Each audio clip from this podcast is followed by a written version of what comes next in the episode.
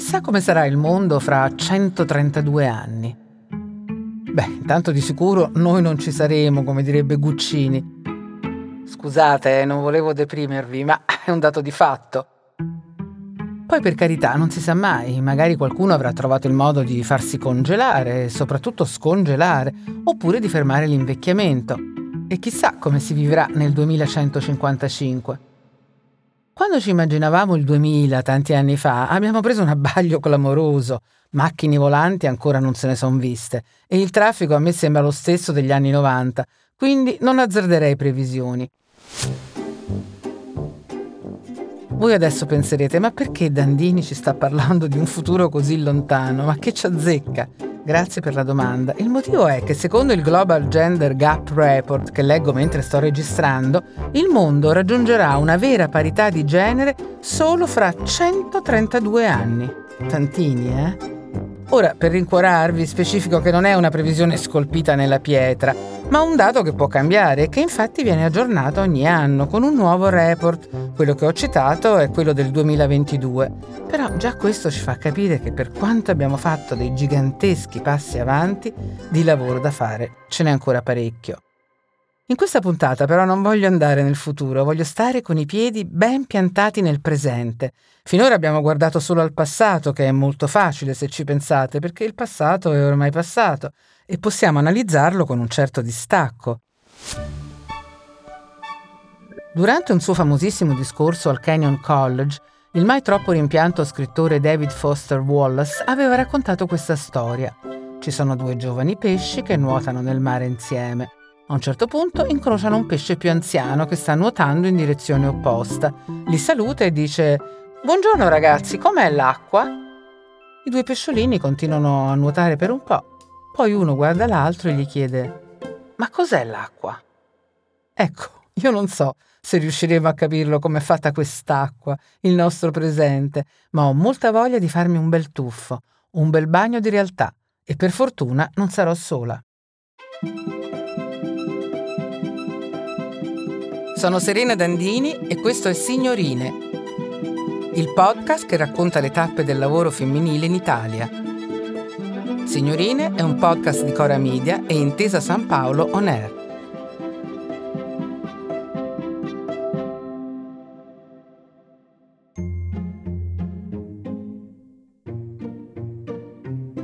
Allora, dato che in questo podcast si parla di lavoro, vorrei iniziare quest'ultima puntata dalla questione principale, senza girarci intorno, i soldi.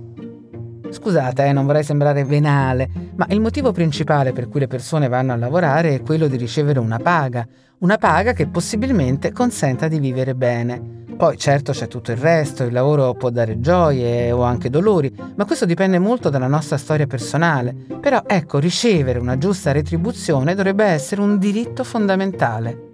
Dovrebbe. Sentiamo cosa ci racconta la nostra storica del lavoro Fiorella Imprenti. Come se la passano le donne oggi sul lavoro? La discriminazione indiretta permane a tutti i livelli. Quello che oggi chiamiamo il gender pay gap, cioè il fatto che le donne a parità di lavoro continuino a essere remunerate meno degli uomini, è reale. Alcune statistiche recenti parlano di un 17-18% mediamente che mm, pesa sul salario delle donne. Pesa di più nel privato, ovviamente, meno nel pubblico, ma nel pubblico, ad esempio, pesa il demansionamento, perché spesso le donne accedono a quelle che vengono chiamate le posizioni organizzative, cioè di coordinamento, mentre ai ruoli dirigenziali accedono preferibilmente gli uomini. Ovviamente ci sono settori in cui ci sono molte più direttore o direttrici donne, ma la discriminazione continua a essere presente. Quindi abbiamo un problema permanente sia che riguarda i livelli salariali, soprattutto un problema di carriere sui soffitti di cristallo, un problema di reinserimento lavorativo dopo le maternità ancora molto elevato. Già fare un figlio non è proprio una passeggiata di salute e in più devi fare i conti con secoli e secoli di pregiudizi che ti fanno capire che se sei una brava mamma devi startene a casa. Ad esempio, secondo il rapporto annuale 2022 dell'INPS, per l'87% dei bambini fino ai 3 anni, le uniche a usare i congedi parentali sono le mamme. E la carriera su, che sarà mai? Per fortuna non è sempre così. Ci sono sicuramente un sacco di uomini e donne che rompono gli schemi, però in generale sono ancora le donne ad accollarsi una serie di incombenze considerate femminili e non è che la società sia proprio impaziente di aiutare i neogenitori. Pesa proprio la mancanza di condivisione dei ruoli, ma soprattutto la mancanza di servizi. Servizi capillari, perché ci sono delle statistiche, ad esempio parlo del territorio di Milano, in cui i servizi ci sono, ma spesso sono costosi e spesso non sono così capillari. Trovare un asilo nido fin dall'inizio per uomini e per donne è una sfida. Mancano gli incentivi per gli asili, pubblici e privati, e mancano proprio i posti. Se pensiamo che oggi ci sono molti meno bambini che un paio di decenni fa, vuol dire che quando la pressione demografica viene a mancare, viene a mancare anche l'investimento di tutta la società per creare dei servizi per la genitorialità. E poi ci sono le cosiddette questioni di forma, quei temi che vengono considerati roba da radical chic, da gente che vive in una bolla minuscola fuori dal mondo. Sto parlando dei famigerati femminili professionali. Paura, eh? Non so perché tanta gente sia infastidita da architetta, avvocata o sindaca, proprio li fanno andare di matto. Certo, le cose stanno un po' cambiando, eppure c'è chi continua a trovare buffi certi mestieri declinati al femminile. Ci sono anche tante donne che preferiscono essere chiamate ingegnere o avvocato e anche presidente del consiglio.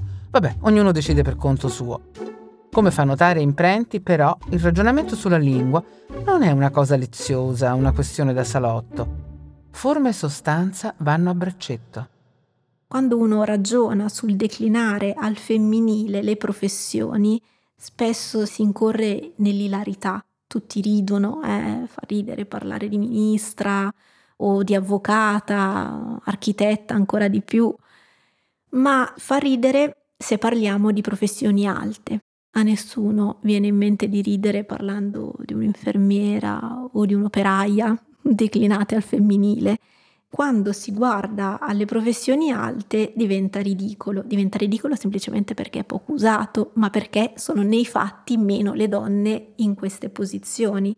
Quindi andare a sancire una neutralità del termine, spesso in politica si dice no, la carica è maschile, ma chi l'ha detto?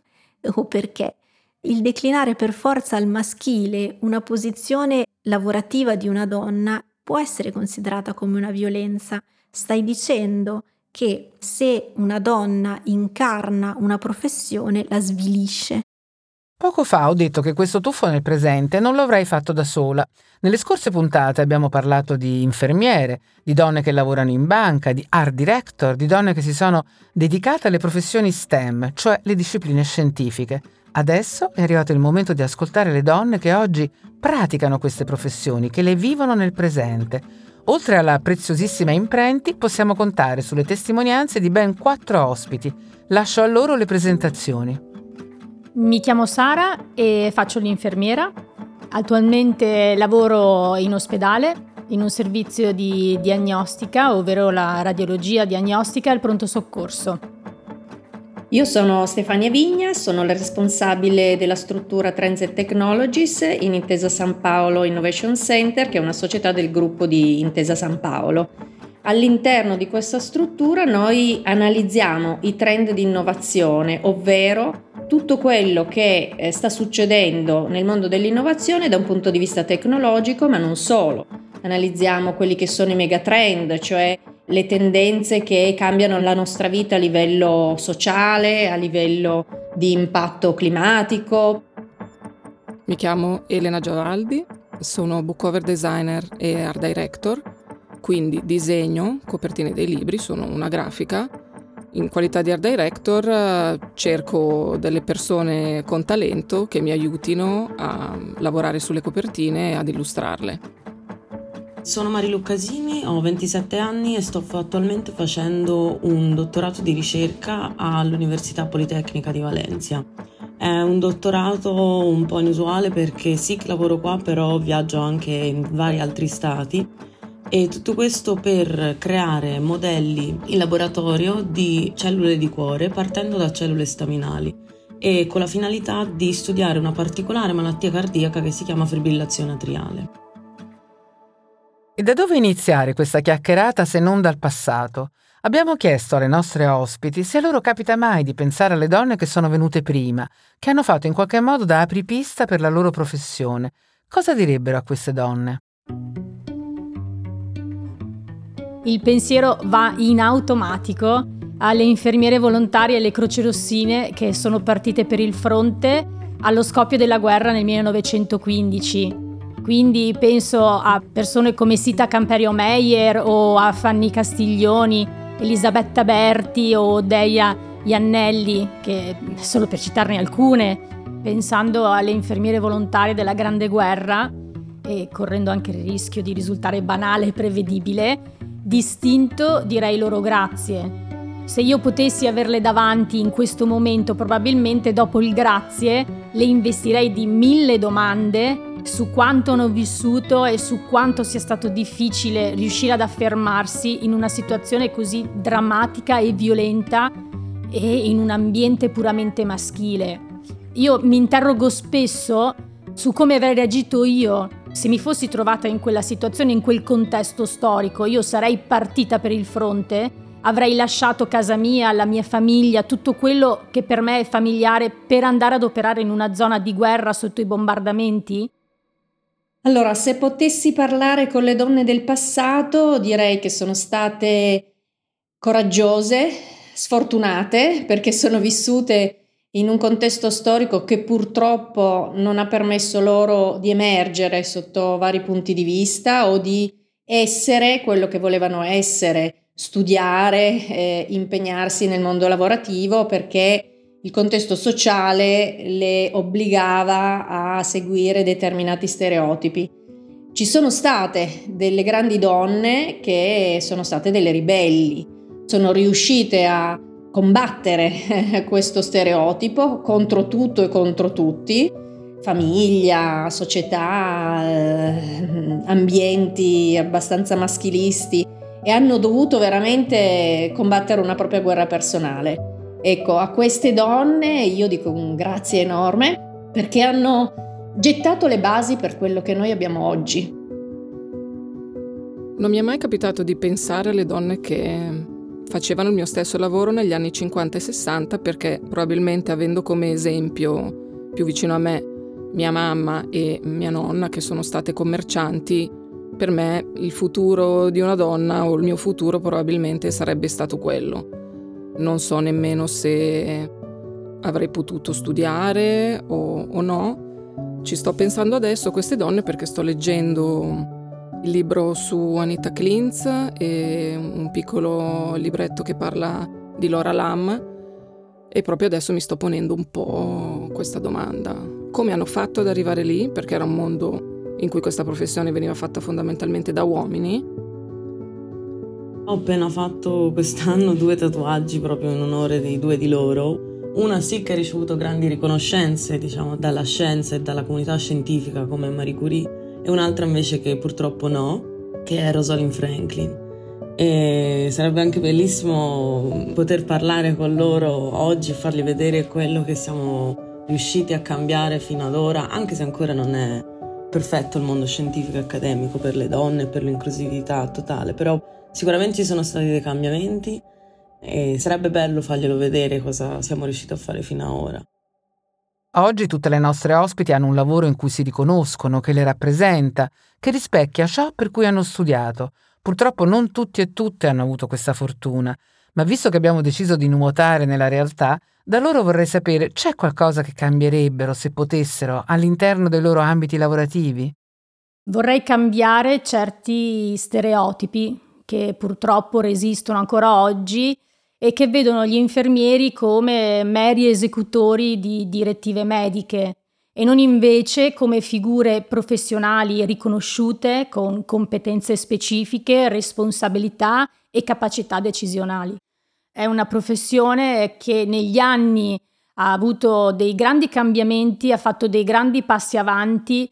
Siamo passati dall'essere considerati gli ausiliari sanitari, parliamo degli anni 50, 60, 70, a un'abolizione del mansionario che avevamo all'epoca e quindi alla definizione ad oggi di una professione ben specifica con un titolo di studi riconosciuto universitario, con delle competenze, con delle responsabilità, con delle capacità decisionali sia nella quotidianità del lavoro come nelle urgenze e spesso questo non, non, ci viene riconosciuto. Veniamo ancora visti come gli esecutori di direttive mediche non come figure professionali capaci di assumersi delle responsabilità e di agire. Oggi quello che cambierei è un po' il modo in cui selezioniamo le persone, perché abbiamo una modalità ancora un po' tradizionale nella selezione delle persone e nel nostro mondo, eh, nel mondo dell'innovazione, in realtà i soft skill sono quelli che la fanno da padrone. E quindi andare a vedere se hai avuto ottimi voti all'università non è utile di per sé, ma è utile investigare la persona in quanto tale, perché il lavoro che faccio io richiede delle capacità di apertura mentale e soprattutto di quello che io dico unire i puntini, cioè la lettura di tutte queste informazioni non serve a niente se poi la persona, l'analista, non mette insieme tutte queste informazioni, le elabora e estrae veramente il valore da queste informazioni. E sono delle capacità e eh, delle competenze che in realtà sono molto difficili da scoprire e da trovare e spesso e volentieri le persone non sanno di averle, proprio perché nei contesti scolastici piuttosto che professionali si tende ad osservare altro. Per quello che riguarda la crescita professionale, secondo me nel campo dell'editoria, libri quindi, io ho visto pari opportunità tra uomini e donne. Si guarda sì più che altro al talento e alle capacità di ognuno. Anzi, forse in editoria ci sono più donne che uomini, sia a livello di designer che di editor. Quello che cambierei sarebbe la maniera in cui si classificano i ricercatori e le ricercatrici, ad esempio per una posizione di dottorato, che ad oggi purtroppo sono principalmente le pubblicazioni scientifiche che si fanno ma in realtà essere scienziati e scienziate è molto di più, è anche fare comunicazione, divulgazione, essere dei bravi insegnanti. L'inclusività è molto lontana. Ci sono persone che sono privilegiate in quanto magari nate in certi posti, in quanto il colore della loro pelle, il loro gender, la loro sessualità. Questo purtroppo si vede. Si vede perché, ad esempio, ancora oggi nei congressi in cui vado la maggior parte degli speaker sono uomini eh, bianchi, etero magari che vengono da paesi mm, che portano avvantaggiati perché ricevono molti soldi magari dal governo per fare ricerca. Questa cosa che dice Marilu è estremamente interessante. Proprio come il linguaggio può sembrare una questione di forma, ma in realtà si parla di sostanza. Il mondo di oggi, per come lo conosciamo, è stato fatto a misura d'uomo, uomo nel senso di maschio, anzi di un certo tipo di uomo, riflette una visione parziale dell'umanità. Prendiamo proprio l'esempio della medicina, come racconta il libro Per soli uomini di Emanuela Griglier e Guido Romeo, la ricerca medica si è sviluppata pensando prima di tutto ai pazienti uomini, in particolare a un maschio bianco di circa 70 kg che rappresenta solo una piccola parte della popolazione, anche della popolazione maschile. Questo non è un dettaglio, ma qualcosa che si riflette anche sulle cure che riceviamo. Io lavoro nel campo del cuore, no? nel, io lavoro nel campo della cardiologia. E che succede? La maggior parte dei dati e dei studi che abbiamo fino ad ora sono fatti su uomini europei e nonostante si sappia che il sesso, anche solo il sesso, a causa degli ormoni, dei differenti ormoni che si hanno fra uomo e donna, influisce sulla funzionalità cardiaca e infatti è riconosciuto da tutta la comunità scientifica che il cuore di una donna è leggermente differente rispetto al cuore di un uomo. Però ancora questi dati e questi studi con eh, un equilibrio fra uomini e donne nei pazienti e nei numeri e nei dati non si ha. E anche il fatto che noi abbiamo solo dati di persone europee, ma scusa, il mondo è fatto da persone di differenti etnie, no? E però se non si hanno i dati di queste altre persone non si può parlare di medicina personalizzata, perché ora tutti parlano di medicina personalizzata, ma la medicina personalizzata lo è quando è anche inclusiva. Fortunatamente le cose stanno iniziando a cambiare, ma secoli di storia non si cancellano facilmente. Ora però andiamo avanti. Abbiamo parlato ampiamente del passato e anche del presente. Adesso diamo una sbirciatina al futuro. Abbiamo chiesto alle nostre ospiti che cosa consiglierebbero a una ragazza che volesse intraprendere una carriera nel loro stesso campo. Ma innanzitutto, pensando a quella che è stata la mia esperienza, io lo sentivo dentro che questo era il mio destino. Non ho dovuto ragionarci troppo se mi trovassi di fronte una ragazza che mi dice di essere in dubbio su questo, certamente la rassicurerei sul fatto che fortunatamente oggi il corso di laurea prevede un tirocinio pratico subito dopo i primi due mesi di inizio della teoria e quello certamente è di grande aiuto per capire se è il lavoro che puoi effettivamente fare per tutta la tua vita oppure no. Insomma, ti dà già un'idea. Quindi probabilmente le consiglierei di provare ugualmente di iscriversi all'università e di valutare poi in itinere se è un percorso fattibile. Le direi, crea, cerca di essere inizialmente molto versatile. Penso che per fare il book cover designer la versatilità sia importante perché appunto come dicevo eh, non si lavora sempre solo su un, uno stesso genere di libri. Quindi cercare di essere versatile, di divertirsi, di cercare tante referenze anche nel passato e mandare email a tutti, chiacchierare, buttarsi, non avere paura di parlare con le persone, cosa che io avevo prima di trasferirmi in America, poi la chiacchiera americana mi ha un po' contagiato, il non aver paura di contattare le persone più grandi o più famose di me, quindi essere schietti se sei sicuro del tuo talento o anche se sei insicuro, perché io ero insicura, anzi tuttora sono insicura del mio talento, ma l'importante è essere un po' testardi e continuare a provarci con onestà. Allora, mi sentirei di dare due consigli. Il primo di essere curiosa, quindi di non fermarsi a quello che il mondo ti dice essere la strada giusta ma in realtà investigare, provare n strade, capire quali possono essere quelle più giuste per te. E qui veniamo al secondo consiglio. Scrivetevi quali sono i vostri talenti, ragionate su quali sono. Non è orgoglio di autodichiararsi un talento, ma è consapevolezza di quello che si è, di quello che possiamo dare al mondo, perché quello che abbiamo dentro è veramente un valore enorme per la società. E perché dobbiamo sprecarlo? Allora, quello che io consiglio sempre, è, perché appunto faccio anche comunicazione nei social media e molte ragazze e ragazzi giovani mi scrivono, è quello di viaggiare per lavoro e mantenere tutti i contatti che si fanno nel mentre, perché questo è fondamentale, farsi conoscere e non chiudere nessuna porta che apriamo nel frattempo e anche vedere la diversità in cui si fa scienza, perché la maniera in cui si fa e si, la concezione di ricerca che si ha magari in Italia può essere diversa rispetto a quella tedesca, che può essere diversa rispetto a quella olandese e quella spagnola, no? E quindi è proprio bello e è utile imparare questa diversità, renderla propria e poi insegnarla anche alle future generazioni, ovviamente.